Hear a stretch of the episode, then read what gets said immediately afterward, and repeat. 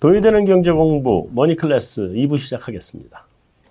네, 2부에서는 좀 이제 우리 국내 내년의 전망 한번 간단하게 좀 짚어보고 넘어가도록 하겠습니다. 내년도 국제, 국내 경제 성장률 3.1%로 예상을 하셨어요. 뭐 2%대로 좀 내려앉는 거 아니냐는 얘기도 일각엔 좀 있긴 한데, 어, 3%대 유지를 할 수 있다고 보시는 이유가?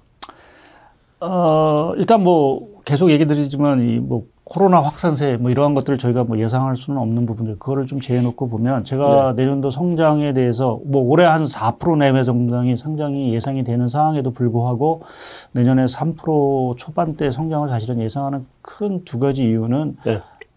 일단은 수출입니다. 음. 그러니까 수출이 올해 워낙 좋은 뭐 사상 최고치를 올해 뭐 6천억 달러 넘은 연간 기준으로 보면 이제 넘은 상황들이고 네. 또 월간 기준으로 보더라도 계속해서 뭐 지금 사상 최고치를 계속 경신을 하고 있는 부분들인데 이 수출 경기 자체가 계속 좋을 수 있느냐라는 부분이 가장 큰 관건인데 네. 그런 이제 좋을 수 있다라는 쪽에 조금 힘을 음. 얹어주고 있고요. 그 음. 이유 자체는 어, 저희가 전 시간에도 얘기했지만 전 세계적으로 이 투자 사이클 자체가 새롭게 나타나기 시작을 했다. 특히 그것이 뭐 우리가 그동안 조금은 이제 어떤 중국에 비해서 조금 처져 있었던 미국이나 이러한 쪽의 투자 사이클이 강하게 나타나고 있는 상황들이고 또 하나 제가 조금 좀 주목하는 게 이유입니다. 이유는 사실은 저희가 항상 보면은 뭔가 성장 모멘텀이 없고 부재하고 하는 이러한 쪽에 뭐 항상 뭐 워낙 잘 살고 하기 때문에 뭐 소비 갖고 그냥 뭐 관광 뭐 이런 것도 먹고 사는 이 정도의 어떤 것들로 좀 생각을 했는데 지금 탄소 중립과 관련돼서 가장 어떻게 보면 가장 앞서가고 있는 지역이 사실은 EU 있는 상황들이고요. 네. 그렇게 보면 어 미국과 더불어서 EU가 새로운 투자 사이클을 선도할 수 있다. 라는 측면에서 보게 되면 어, 저 우리나라 입장에서 보게 되면 어떤 수출이라든지 이러한 것들이 계속 좀 좋아질 수 있는 부분들을 좀 생각을 하고 있고요.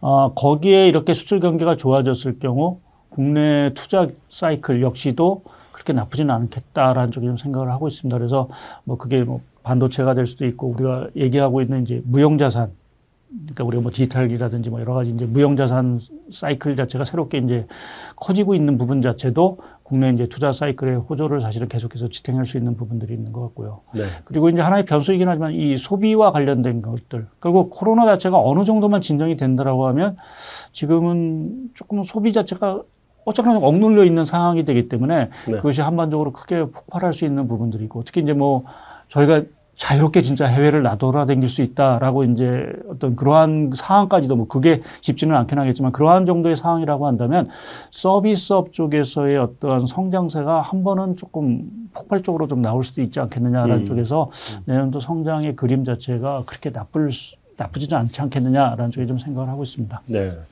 일단 그 뭐 하나씩 하나씩 뭐 이제 변수들을 좀 점검을 좀 해봐야 되는데 솔직히 이제 중국으로 우리가 수출이 많다 보니까 그리고 아무래도 거의 영내로 묶여 있는 그렇죠. 상태라서 뭐 모든 우리나라 제품들의 가격이 중국하고 경합이 되는 것들은 또 그것 때문에 뭐 영향도 많이 받고 근데 중국이 지금 경기가 빠른 속도로 좀 뭐, 뭐, 가라앉는 이런 모습이 나타나는데 이것 때문에 상당히 우리가 영향을 받게 되지 않을까요?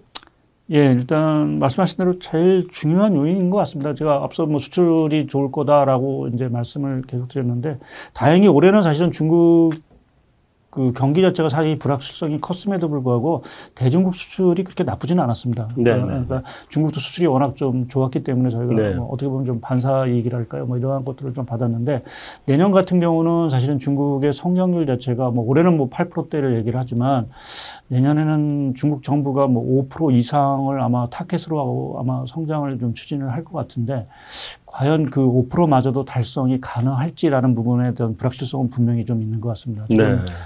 뭐 중국의 뭐 부동산 문제도 그렇고 뭐 지금 미국이 중국에 대한 견제를 계속해서 뭐 강화를 강화를 했지 느슨하게 하지는 않을 수 거기 때문에 네. 그러한 부분에서 어떤 미중 마, 마찰 문제 자체도 어, 여하튼 우리나라에는 사실은 조금 계속 좀 부담 수 있는 부분들이라서 과연 이제 중국 경기 자체가 뭐 5%대 이상 성장이 가능할지라는 부분 자체가 일단 가장 큰 변수인데 지금 벌써 뭐 다행이면 다행이라 할까요? 뭐 내년에 여하튼 시진핑 국가주석이 가을에 당대회를 통해서 이제 집권 상기로 사실은 들어가야 되는 입장이고 이제 그렇게 보면은 더 이상 이제 뭐 아무리 자기의 어떤 집권을 위해서 경기를 더 이상 희생할 수는 없을 거로 좀 보고 있습니다. 아무래도 네. 사회적인 분위기 자체를 어느 정도는 좀 띄어놔야 음.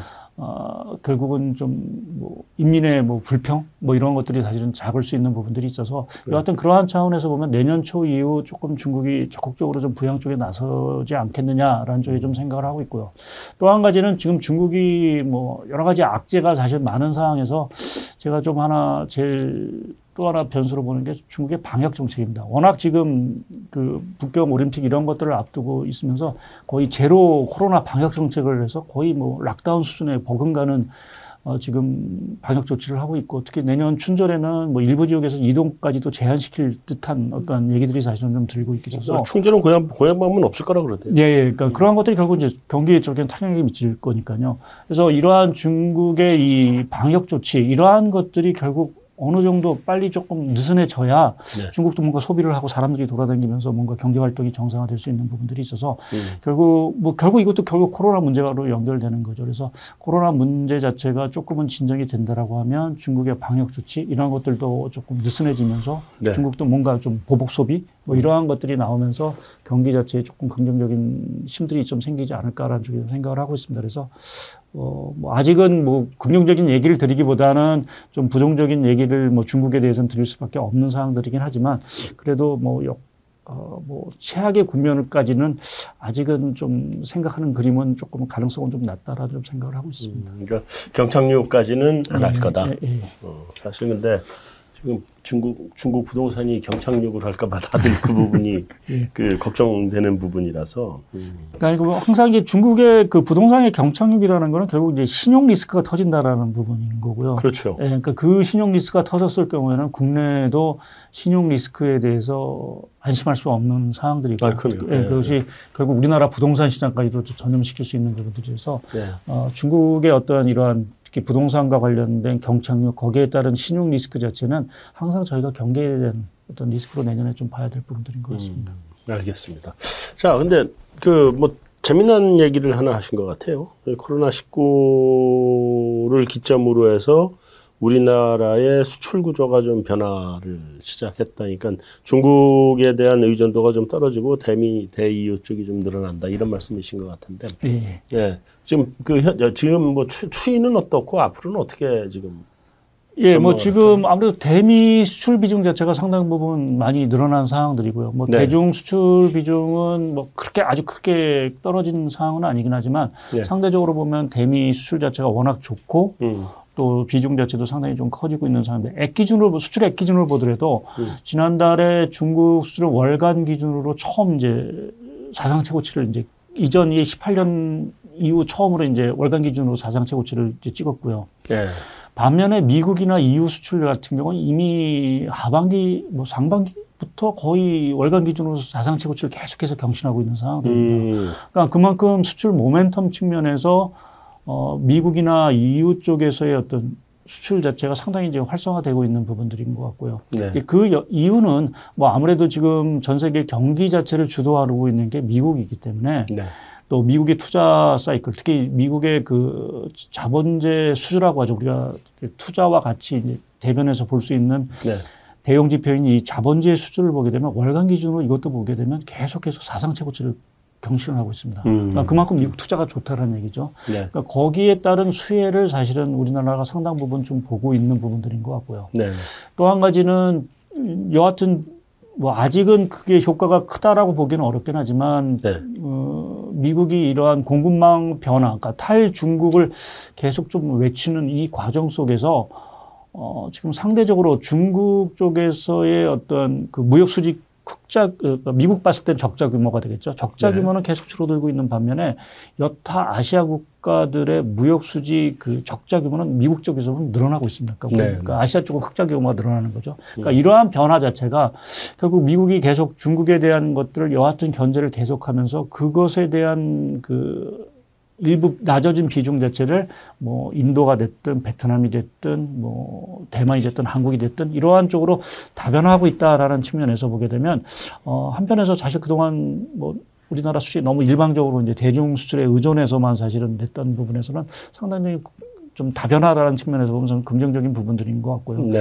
이러한 것들이 내년에도 사실은 조금 지속이 될 수 있다라는 쪽에 좀 저는 생각을 합니다. 그것이 미국의 어떤 공급망 정책과도 좀 맞물린 부분들이고 음. 또 앞서 말씀드린 뭐 탄소 제로와 관련된 투자라든지 또 그렇죠. EU 쪽의 어떤 그런 뭐 내년에 코로나가 좀 진정이 되면 강한 소비 사이클. 그러니까 지금 유럽의 자동차 판매를 보게 되면 지금 하반기 들어서 계속 뭐 한 20%대 마이너스 증가세가 계속되고 있습니다. 네. 네. 그러니까 지금 한 2년 동안 계속해서 위축된 시장이기 때문에 음. 이게 코로나만 진정이 되면 아마 EU 쪽의 어떤 소비 붐 이러한 것들이 상당히 좀 강할 수 있다라는 부분 자체는 우리나라 대EU 수출에도 상당히 조금 긍정적인 영향을 미칠 수 있어서 어, 조금은 이 코로나 19라는 것들이 뭐 부정적인 부분도 좀 있는 부분들이 있지만 우리나라 수출 측면에서 보게 되면 구조의 다변화라든지 뭐 이러한 쪽에서는 상당히 좀 긍정적인 영향을 미쳤다고 봐야 될 것 같습니다. 네. 또 이 미국이 주도로 지금 중국을 봉쇄하는 정책으로 자꾸 가다 보니까 아무래도 어, 중국의 비중이 이렇게 우리가 줄어드는 게 좀 더 가속화될 수 있는. 네. 네, 네. 자, 이게 모든 분들이 다 궁금할 것 같아요. 그 다음 질문은. 저도 궁금합니다. 반도체 사이클 바닥 찍은 건가요? 아니 저는 아니 반도체가 이번에 이제 질문 답하시기잖아요. 네, 네. 올해 연초에 바- 반도체 슈퍼 사이클이라고 했잖아요. 네, 네. 근데 주가는 그 전에 먼저 불꽃을 터트리고 그 다음부터는 계속 하락을 해왔고, 네. 어 그리고 이제 그 저기 모간 형님께서 한마 보고서 뭐 겨울이 뭐 오고 있다든가 이런 그 유명한 미국 드라마 소설 그 제목을 갖다가 네. 그냥 붙이는 바람에 하루에 한 3천만 주씩 팔았나 지금 네. 그랬던 것 같은데 근데 반대로 이쪽에서 보면 네. 그러니까 다들 그래서 반도체는 경기에 꺾여, 꺾인다고 다 본 거잖아요. 근데 한쪽에서 보면 이쪽에 무슨 뭐, 뭐 메타버스니 뭐니 이게 계속 커져가고 있는데 예, 예. 어, 이건, 이건 슈퍼사이클의 징후는 이쪽에서는 슈퍼사이클의 징후가 나타나고 예, 예. 금융시장의 그런 그, 그, 그 뭐, 그, 그 애널리스트 이런 쪽은 겨울이다라고 예, 얘기를 하고 예. 그러니까 이제 투자자 입장에서는 가닥을 못 잡겠더라고요. 예, 예. 근데 저는 이쪽 시장에서 시그널은 이거는 super cycle이 오는 거 아니냐 저는 이렇게 생각을 하고 있었는데 예. 어떻게 이거는 그 어느 쪽으로 봐야 됩니까 이제? 어, 제가 뭐 반도체 업황을 하는 사람, 이렇게 산업을 하는 사람 은 아닌데, 뭐, 저 매크로 관점에서 보면 저는 super cycle에 있다라고 보고 있고요. 네. 다만 이제 최근에 이렇게 좀 조정을 좀, 조정 아닌 조정을, 뭐 계속 조정을 좀 보이고 있는 부분, 뭐 최근에 좀 반등을 하고 있습니다. 그래서 네. 이 부분에 있어서는 사실은 작년 올해 그러니까 비대면과 관련된 수요들이 워낙 한꺼번에 몰리다 보니까 네. 사실은 이제 조금 뭔가 과잉 소비라고 할까요? 반도체 입장에서 보면 음. 그러면서 조금 약간 좀 쉬어가는 그래서 뭐 기업들이 워낙 수요가 많다 보니까 또 생산 확 늘고면서 음. 재고 부담이 좀 약간 좀 쌓이면서 조금 일시적으로 좀 부진했던 것이 아닌가라는 쪽에 좀 생각을 하고 있고 다만 이것이 추세적으로 이전처럼 뭔가 사- 반도체 사이클이 뭐 1년 주기로 뭐 좋다 나빴다 이러한 사이클로 가는 이러한 것들보다는 사실은 조금 전 중장기적으로는 계속 조금 강한 사이클로 가고 있다라는 쪽에 좀 판단을 하고 있고요. 네. 이제 그러한 조짐을 사실은 제가 좀 보는 것들이 뭐 저는 이제 매크로 지표를 이제 주로 보면서 예, 저희가 이제 그 어, 어떤 산업의 업황 사이클을 볼 때 이제 출하 재고 사이클을 이제 그렇죠. 많이 이제 보고 있는데 그렇죠. 단기 예. 예, 단기 사이클 보는데 이 우리나라 그 IT 또 이 반도체 업황 사이클을 보게 되면 2018년을 기점으로 해서 약간은 조금 사이클 자체가 변화됐다라고 좀 생각을 합니다. 그 네. 출하 재고 사이클을 보게 되면 네. 그 전에는 뚜렷하게 이게 뭐 1년 좋았다, 1년 나빴다는 이런 업황 사이클이 분명히 있었습니다. 근데 18년 이후에는 그 조정 기간 자체 우리가 통상적으로 보면 한 1년 정도 조정을 받았는데 18년 이후에는 한 6개월 뭐 이렇게 조정을 받고 다시 좋아지고 하는 이러한 사이클이 조금은 어, 이전보다는 조금 강한 사이클이 분명히 좀 이 업황 사이클에서 좀 보이고 있다라는 쪽에 좀 생각을 하고 있기 때문에 네. 저는 이 반도체 업황 또 말씀하신 대로 뭐 지금 뭐 각종 또 metaverse니 이러한 뭐 이러한 반도체 수요 자체가 늘어날 수 있는 여건들이 사실은 좀 확산이 됐고 또 하나 제가 그 올해 반도체 업황 자체가 안 좋았던 이유 중에 하나가 사실은 제 개인적으로는 그 중국의 그 big tech 규제가 한몫을 했다고 봅니다. 음.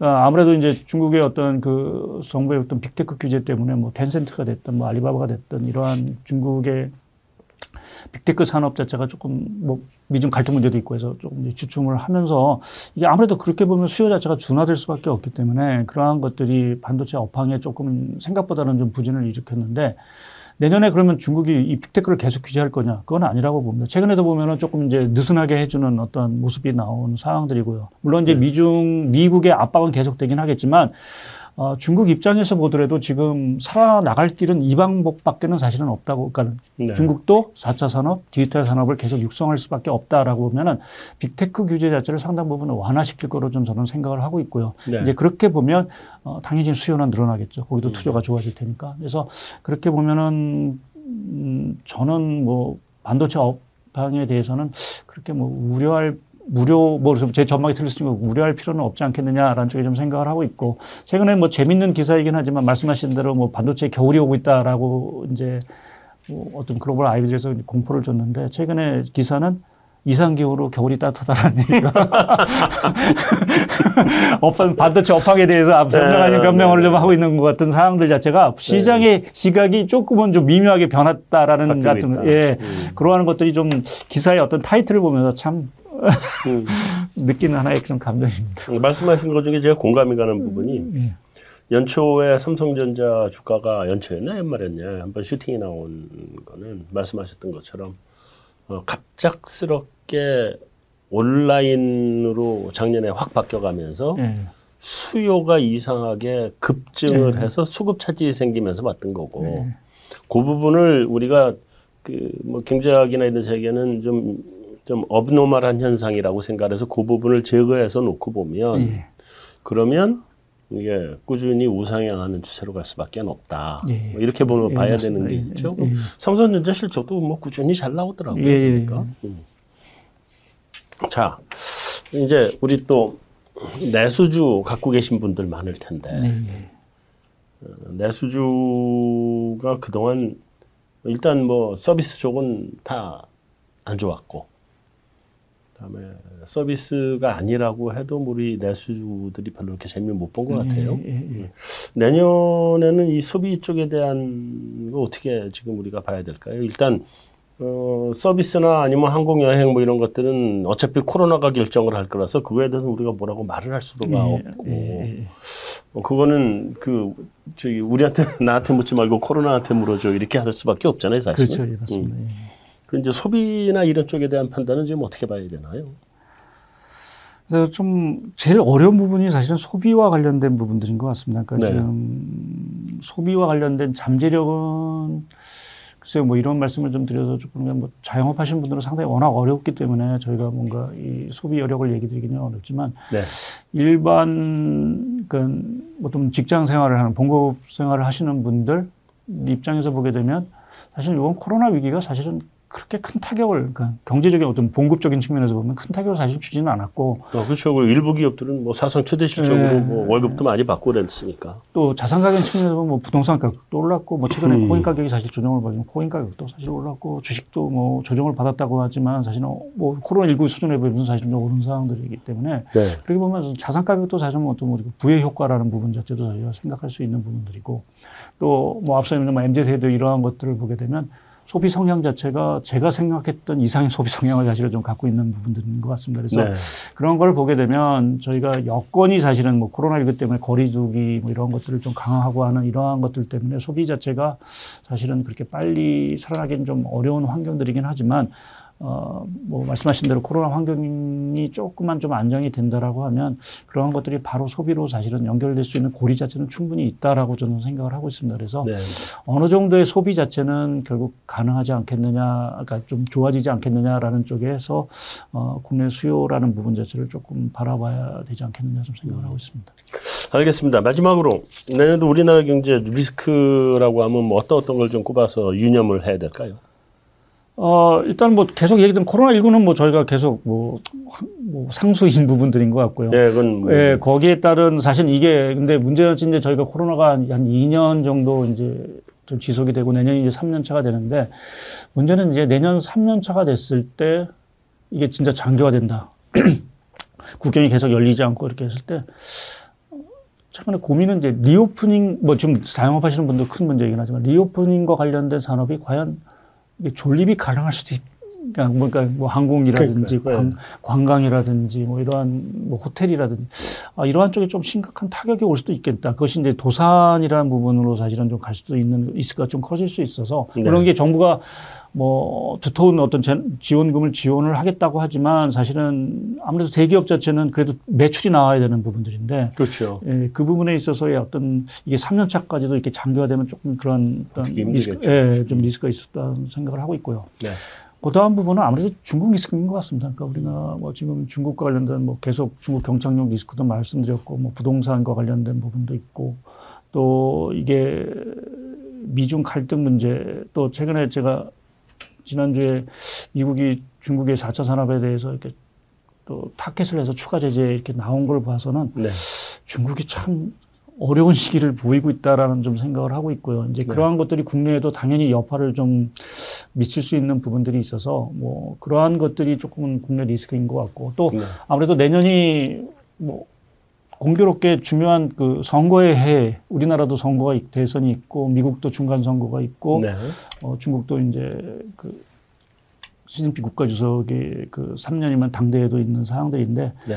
지금 특히 이제 미국 같은 경우는 이제 바이든 대통령의 지지율이 워낙 지금 바닥으로 떨어지고 있는 특히 이제 경제 정책과 관련돼서 지지율이 워낙 지금 뭐 나쁘죠. 지지하는 예, 한 20%밖에 정책을 지지하는 사람이 없는 상황들이어서 차기 차기 대선 후보 주자 누구냐 그 얘기 요즘 나오는 거 보니까 네. 네, 심각한 거 그래서. 이러한 정책에 대한 어떤 신뢰도가 떨어진다는 것은 자칫 어떤 미국 경기가 다소 조금 불안해질 수도 있는 그 가능성이 있다라는 측면에서 보면 네. 뭐 아무래도 정치 이벤트 이러한 것들이 내년에 좀 있다라는 부분도 저희가 조금 경계에 대한 리스크들이 아닌가 좀 보고 있습니다. 네, 잘 알겠습니다. 뭐 우리 국내 경제 부분 좀 잘 참조하셔서 어, 내년도 시장에 대응하도록 하시기 바라겠습니다. 2부 마치고 3부로 넘어가겠습니다.